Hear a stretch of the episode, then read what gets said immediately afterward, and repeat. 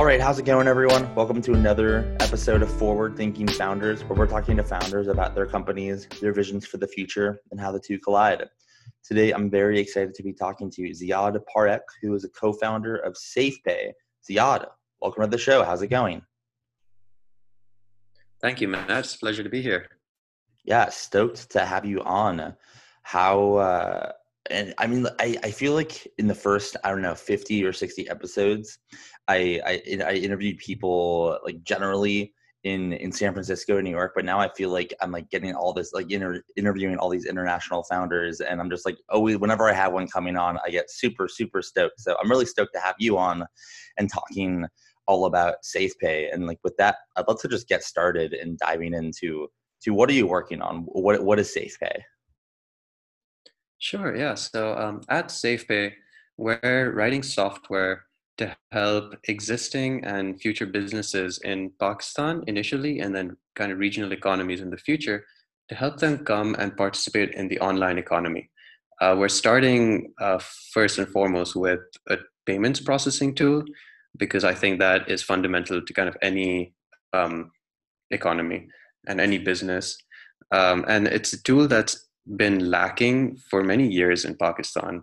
Um, not sure why, but uh, when you have companies like Stripe and PayPal who kind of aren't really focusing on this market, there's there's a growing frustration in the in the kind of the local communities as to why you know these kind of business don't don't come here.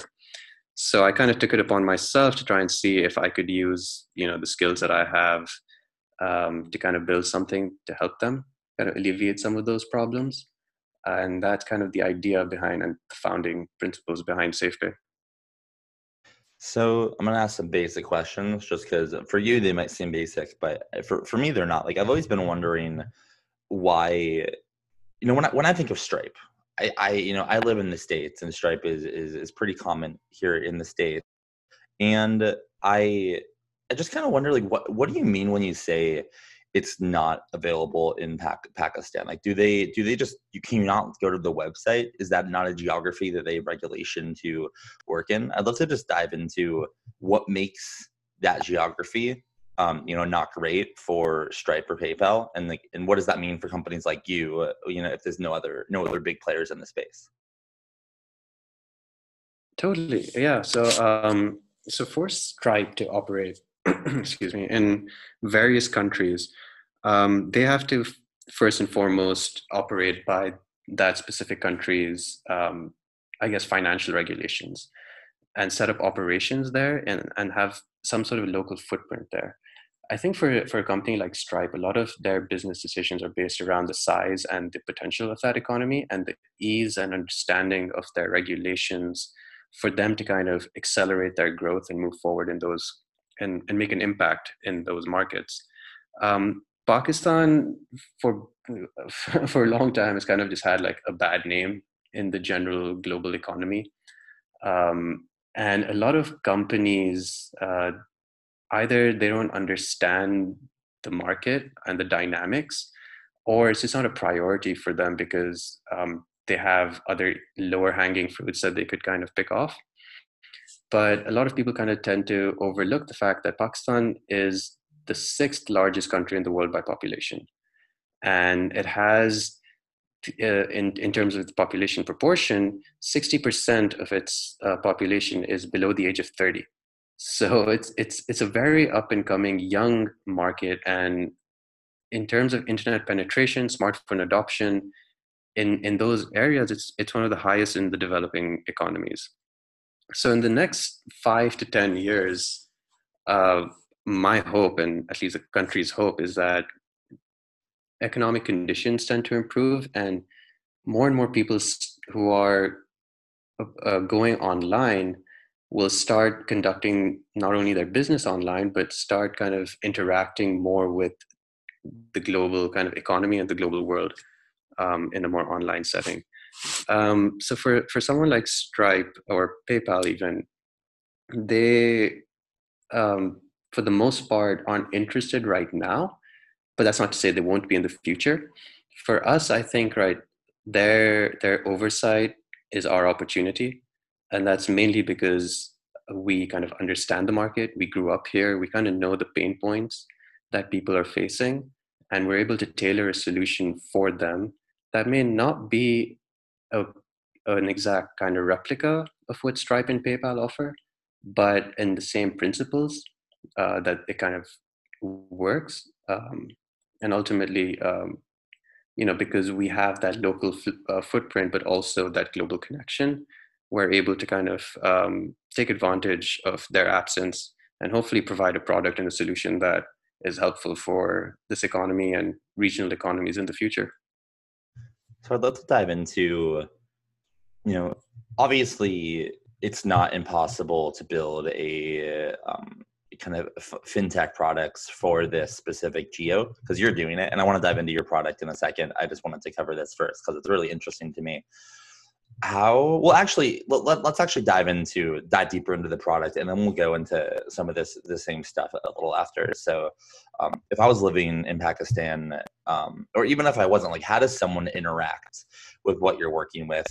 Um, i guess i guess how, how does your product work? What what solutions does it enable its users to, to do?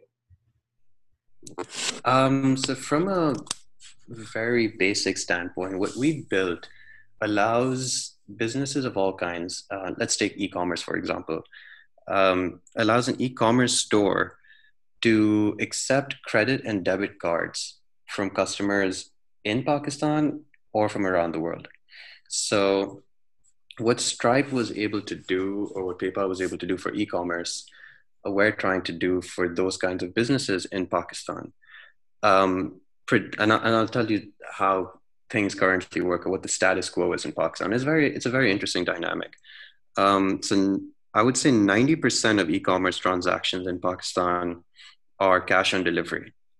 So you would order um, an item, you would wait for the delivery guy to come maybe four or five days later to your house. You would meet him personally and pay him in cash. And that courier would then aggregate all of these cash payments from all the different deliveries they would make. And two weeks later, after figuring out how much they owe to each merchant, they would then distribute the cash to those merchants. So for merchants, it's a huge hassle because A, they have to wait, in the best case scenario, they have to wait two weeks for their payments to get settled into their bank accounts which poses a cash flow pr- uh, problem. Um, in the worst case scenario, the customers flat out reject the order and you know the courier has to either take that order back to the merchant in which case he loses a sale and, and time um, or b you know their money never arrives in their bank account in, in which case the courier company either refuses to pay because you know they've spent that money somewhere else or um, you know, it just gets lost in this giant mess of cash. So our kind of uh, benefit or, or the, the promise that we kind of provide to merchants is that you you can be assured that the payment is already captured from the customer before you ship that product out. And when you choose, your money will be in your bank account the next business day. So the cash flow problem is eliminated merchants get their payments in within like two working days they're assured that they can deliver their product to the customer without having to worry about returned orders and customers no longer have to wait at the gate for the delivery guy to come to make the transaction. Um, now i've always thought why didn't this happen sooner? Like what what was stopping you know a bank or another startup to come and offer these kinds of things? And the reason is that credit card and debit card penetration was very low up until a few years ago so for a country of close to 220 million people there are roughly maybe 50 to 60 million debit cards and only 5 to 6 million credit cards. And that penetration kind of has you know made a lot of companies overlooked the potential um, of something like this. And close their mind to the idea that something like this could exist or even function. So I when I started working on this, it was more of a side project. I never um, intended on making this full time until I was sure that something like this would work. So I took it step by step. Um, didn't really quit my job. Uh, kept working on this on the side. And now that I've come to kind of see the potential firsthand, coming here to visit, talking to people, um, seeing how there's a need for something like this, it's really um, kind of encouraging that a the government is taking the right steps, and b the the people and the economy, the population, they're getting more and more mature um, as a nation, and they're realizing that if they don't want to get left behind, they have to kind of you know start adopting these kind of practices um, to kind of stay on par with what's happening everywhere else in the world. Yeah, that's a that's very insightful. Um, I I want to dive into. You mentioned you didn't you didn't jump like full time immediately. You took it step by step. Um, I want to go into your mindset on what it was like when you first started it, when you knew you couldn't do full time, to how your mind like shifted um, over to, hey, this could be more viable, this could be more viable, this could be more viable.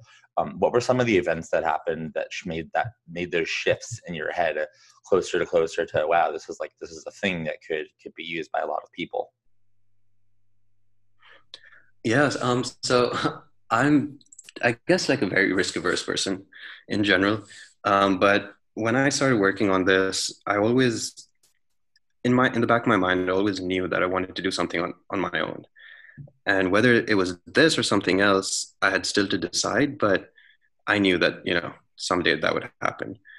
But uh, when I launched SafePay earlier, I think it was in May of 20, 2019, um, and I made and I posted it on one of the Facebook groups um, in Pakistan, I, I kind of knew that uh, there would be some sort of interaction, um, but I didn't think to what extent it would be. Uh, I thought I would get shot down pretty much. Um, and I was like, all right, that was going to be that. But the community was so engaging and so helpful and supportive in that way that there were a lot of early adopters that kind of just picked it up and installed it on their e-commerce stores without you know me having to go down the traditional sales route or do any like kind of business development or you know spend crazy amounts on marketing. So that was that was the first sign uh, for me. Uh, and then i kind of knew that in order to kind of sustain that initial burst i'd have to just in in this in a sense just keep banging on the drum right? You're just kind of keep putting stuff out there improve your product engage with my the existing kind of users who adopted it. And that kind of had a, a very small but i guess important snowball effect for me and and safe in general. Um, all the while i still had like a full-time full-time job. Uh, so and and surprisingly enough it, it worked out interestingly because during the day in san francisco um, I would be at my job and it would be night in Pakistan. Um, and then in the evenings, I would return from my job and Pakistan, it would just be like waking up. And I could actually then, at, in, the, in my evenings, start interacting with merchants there till about, you know, 1, 2 a.m., uh, and which would be like 1, 2 p.m. over here. And then, you know, go back to bed. So the time difference actually made it surprisingly easy, uh, which was another thing that made it simple for me to continue working on this. Um, and then just, I, I think it was just the organic kind of growth and word of mouth of people spreading it from amongst their friends. And they were like, oh, yeah, I recommended SafePay to this other guy who's running this store. And, you know, this guy's going to install it on his store. This guy wants to use it. What's, how do you kind of, can you help him out? And I would just kind of basically I, I signed up for Zoom. I was like, yo, I'm just gonna video call you, share your screen. I'll tell you exactly how to set it up. Um, a lot of times I would just write plugins. If someone was like, I want to use it on my WHMCS web hosting thing, I was like, all right, give me a day, let me write a plugin for you. So um, a lot of that was a lot of just, you know, me just doing random stuff to do whatever I could to push the product down people's throats. Um, and eventually, all of that kind of culminated in a small growing community around SafePay. And then up, it was up to me to kind of nurture it and help it grow. Luckily, my best friend, he at the same time, um, he quit his job and he was like, I'm down to help you. So he became my co founder. He was based, or he is based in um, Karachi in Pakistan full time. And he was able to kind of really accelerate our sales and business development. Like this guy is a champ. So, um, because obviously, you know, startups doing it by yourself gets lonely. Um, it's it's not the easiest thing to do.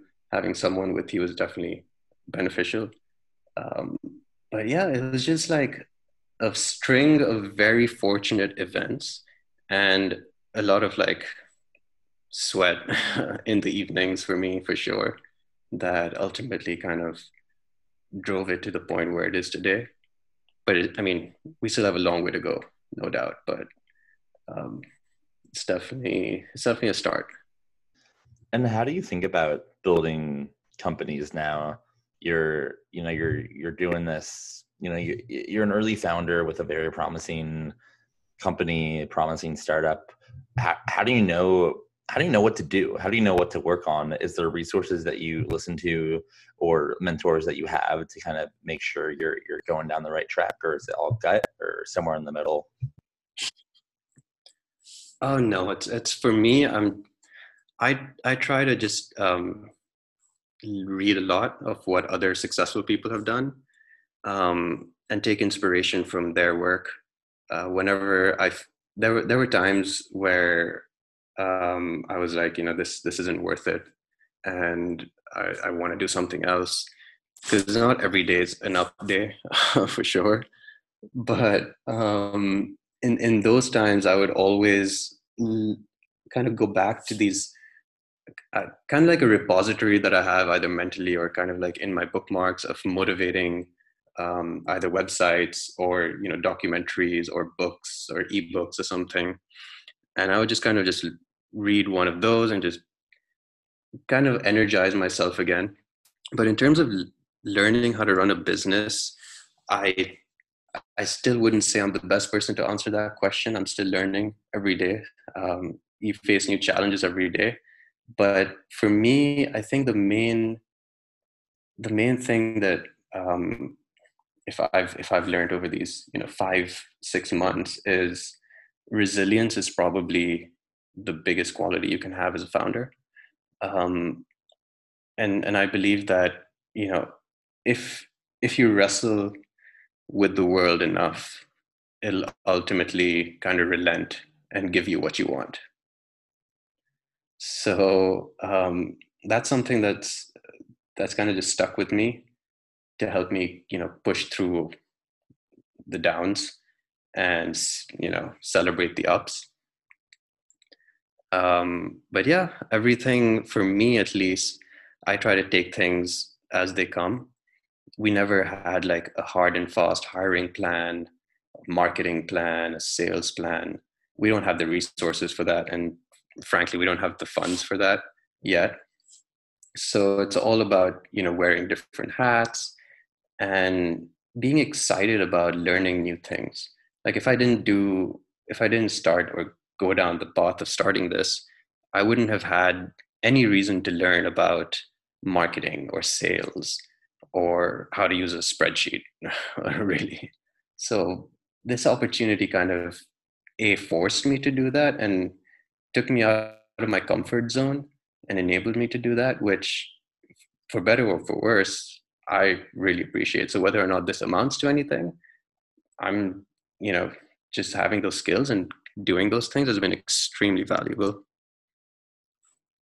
That's a great mindset and a great way to think about it. So, where do you? So, something I'm I'm curious about is, you know, I am a two hour plane ride away from what I feel is the like tech epicenter, in my opinion, of, of at least the States or maybe the world, San Francisco. And you're, you're across the world uh, um, from, from that. Um, so I'm kind of, kind of curious, how do you think about the global economy and uh, building a startup, you know, across the world from San Francisco, but still being able to be successful and and thriving um, and using resources from the internet. Just how, how do you think about all that stuff?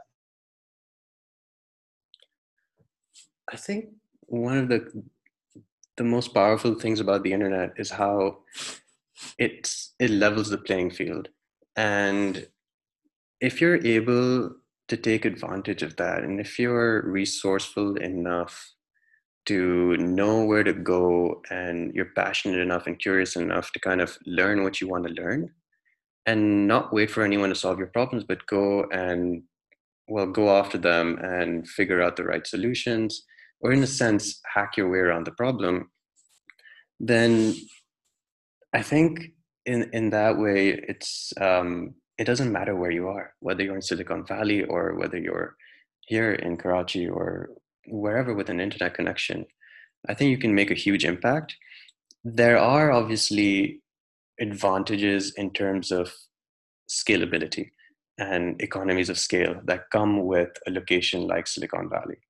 Um, and that is most most probably what I would like to think of as like a very strong feedback loop, uh, which might not exist if you're a single person with an internet connection. But um, having an internet connection and doing the basics to get yourself to some somewhere like Silicon Valley. Um, like for me, for instance, uh, obviously talking to you right now is allowing me to spread my message to a wider audience through the medium of the internet. And if I, f- I just feel that um, you know some something like that is just it's it's extremely um, I don't know, just magical in the sense of what it, it allows you to do. So, I mean, just a little bit about myself. Um, I didn't study computer science, or I don't have like a, I guess, a formal degree in programming or software. It was all self-taught um, through YouTube videos and blog posts and tutorials online and um, Stack Overflow for the most part. And for for for my first few years out of college, I I just had the the challenge of staying, you know, five steps ahead of my boss in terms of my in terms of my job, and that kind of motivation.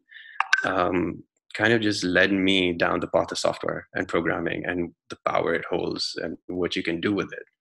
So yeah, for me, I'm a huge believer in the internet and what it has done and what it can do for people down the line.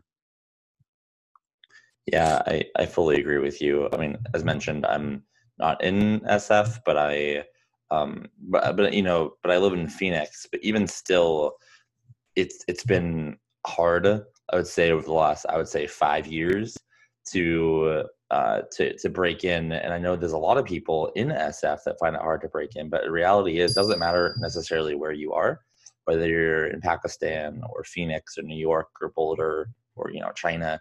Um, like with the internet, you're able to. Um, I don't know. I feel like it levels the playing field a bit, and it kind of brings up my favorite book by one of my favorite books by Alexis Ohanian if I pronounced that right, without their permission, who is the founder of Reddit. And he's like, you can build without anyone's permission. You can just do it because the internet enables that, which is pretty exciting.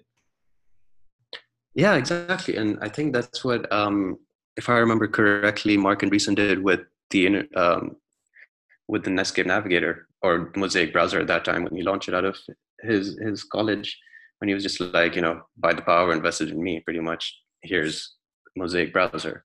So um, it's it's super interesting that way and a lot of potential but yeah i mean phoenix i think despite it being just you know a stone's throw away from silicon valley has a lot of talent.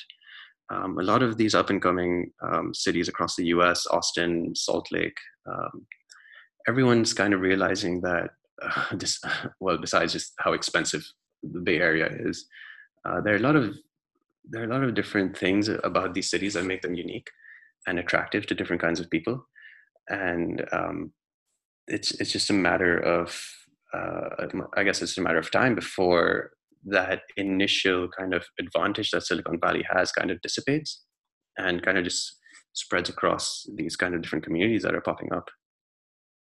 It's honestly really exciting.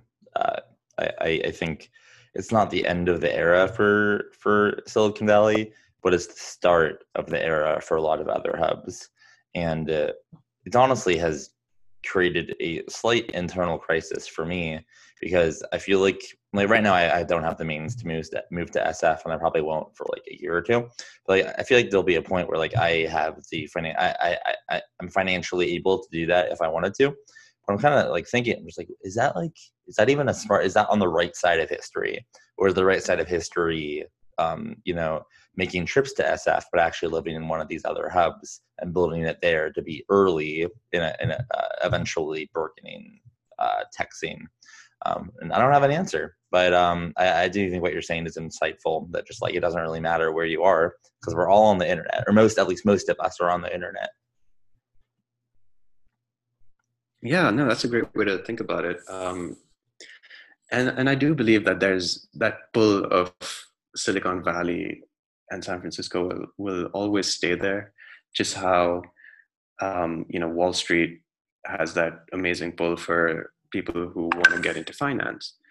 Um, but it doesn't mean that you need to be there 24 hours a day or living there to access all of those amazing things. I mean, one of the one of the ideals of Silicon Valley, if it's not, should be to dissipate all the knowledge and the value that they currently have.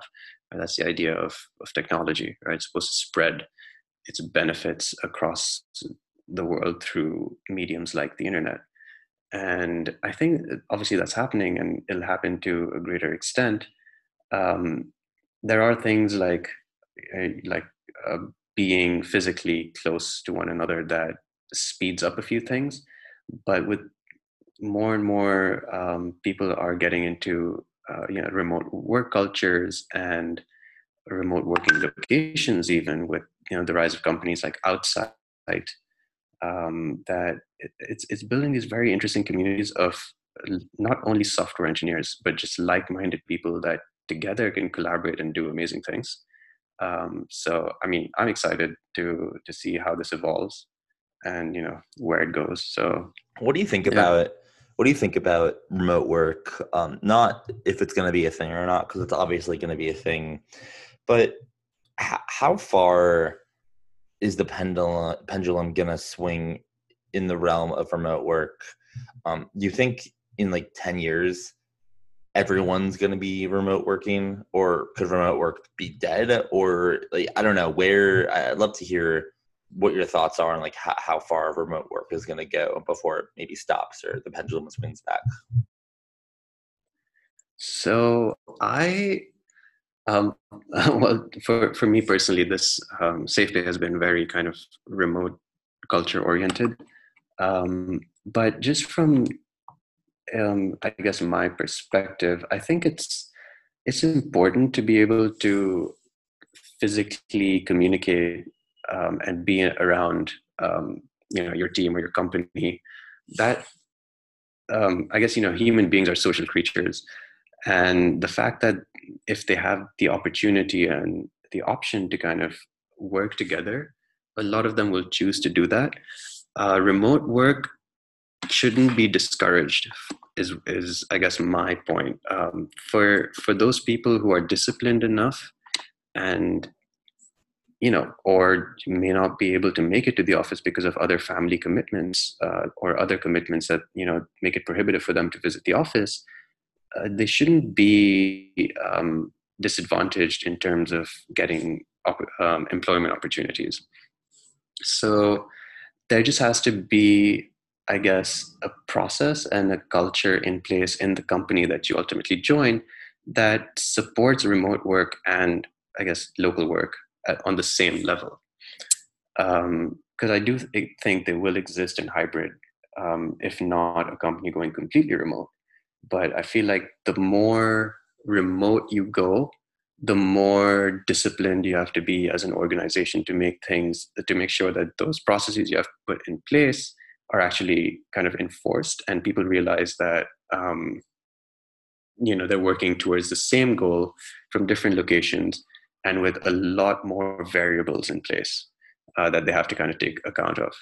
So yeah i mean i'm i'm a big believer in remote work and the culture that it brings but um, you know it, it all depends on whether or not you're capable of um, sticking out with that experiment and executing it correctly i believe.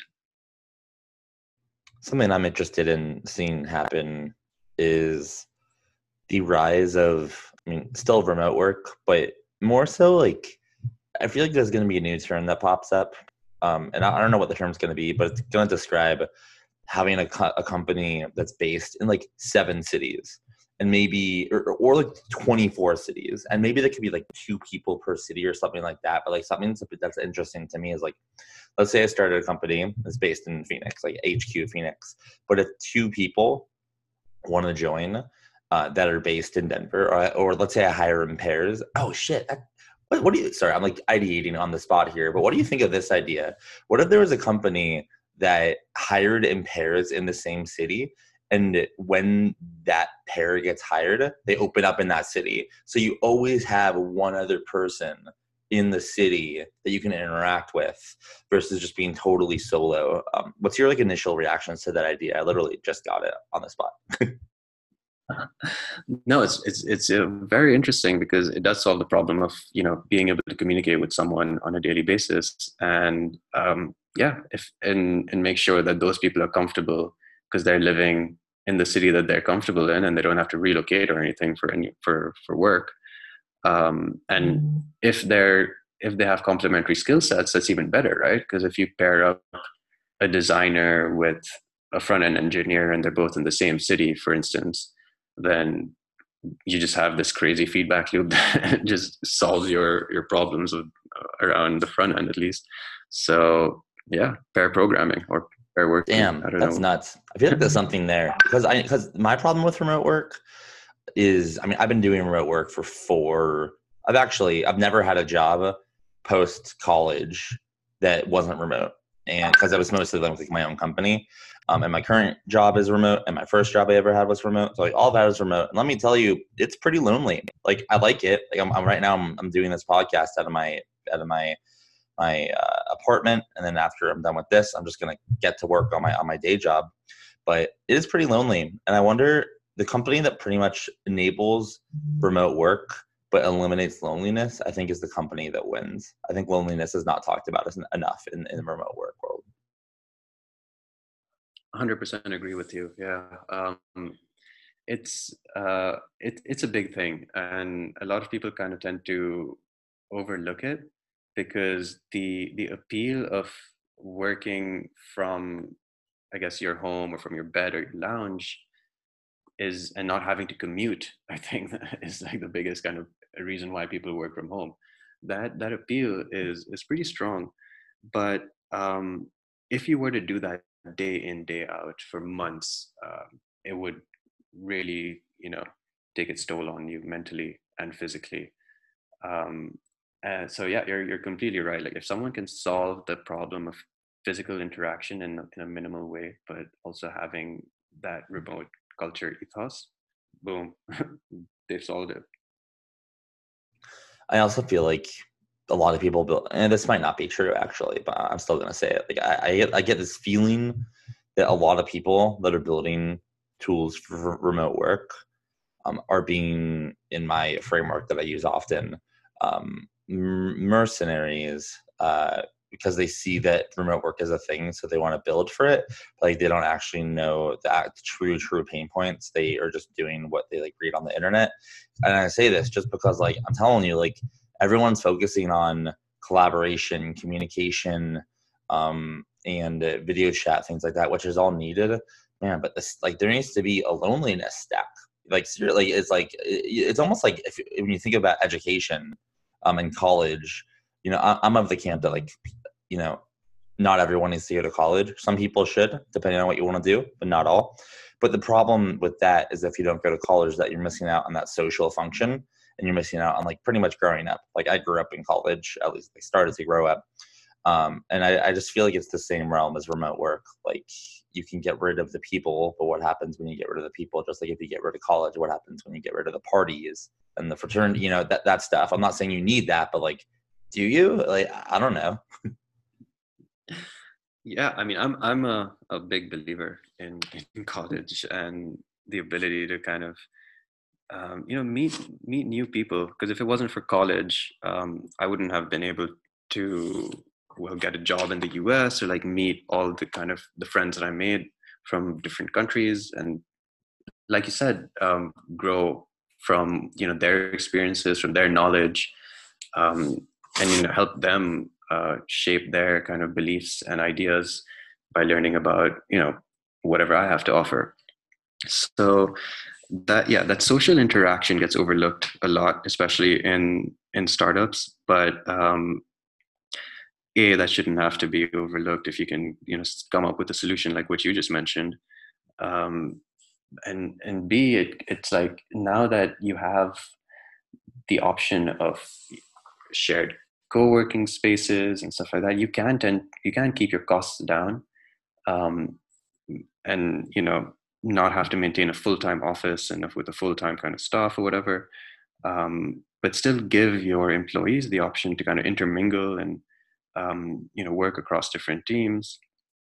So yeah it, it's it's exciting. It's this remote work culture kind of just started to take off maybe one the last four or five years um, yeah so it's, it's still young people are still experimenting so it's just crazy how quickly it's kind of exploded and I don't see it slowing down. so, I mean, we just have right. all these co-working companies that have started launched. So it's definitely going to pick up. Yeah, I predict that it's, it, I, I, you know, as I get older and more experienced in the tech community, I kind of am learning that everything is a pendulum. Uh, and it, when something swings really far to the right, it'll swing back to the left, and then it'll swing back to the right. An example is like, look at you know social media. You know, social media. We all wanted it. We got it.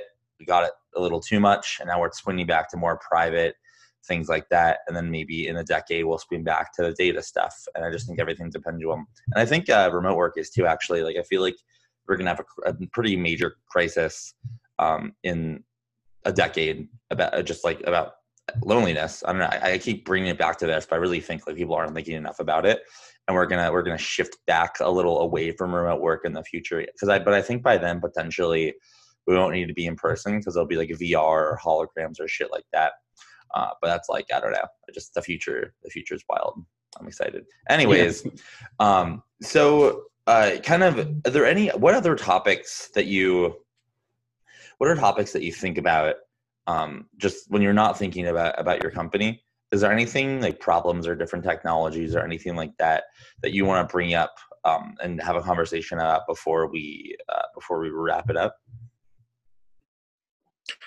Um, yeah i mean I, I definitely think a lot about um, well just based on, on, on problems existing in my country right now just like employment i guess is just how how can how can I kind of come up with um, a solution to give people more flexible kind of employment, right? Because in the US, you have amazing things now where you have like full-time jobs, you have the gig economy. Um, I mean, obviously, I won't comment too much on that, but it, those options are there, uh, and and you kind of have have the ability to either go down the formal job route or come up with something highly customized to your own preferences uh, whether or not, like you mentioned, whether you, you go to college or not, or you go to some um, other kind of educational program, uh, you have those flexibility, uh, that flexibility.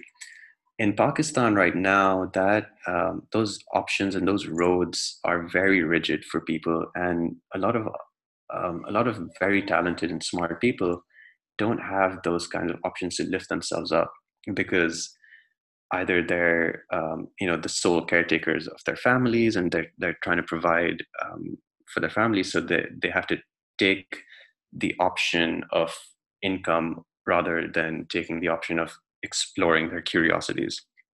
So with the rise of stuff like you know YouTube, where you can kind of make uh, video tutorials and earn money that way, um, and all of these new kind of business models that are coming up, I, I'm always kind of thinking about how I can link back this whole now that you know kind of payments is solved, how we can get people paid if they don't have a means themselves. Mm-hmm. How can you build or bridge an opportunity for them?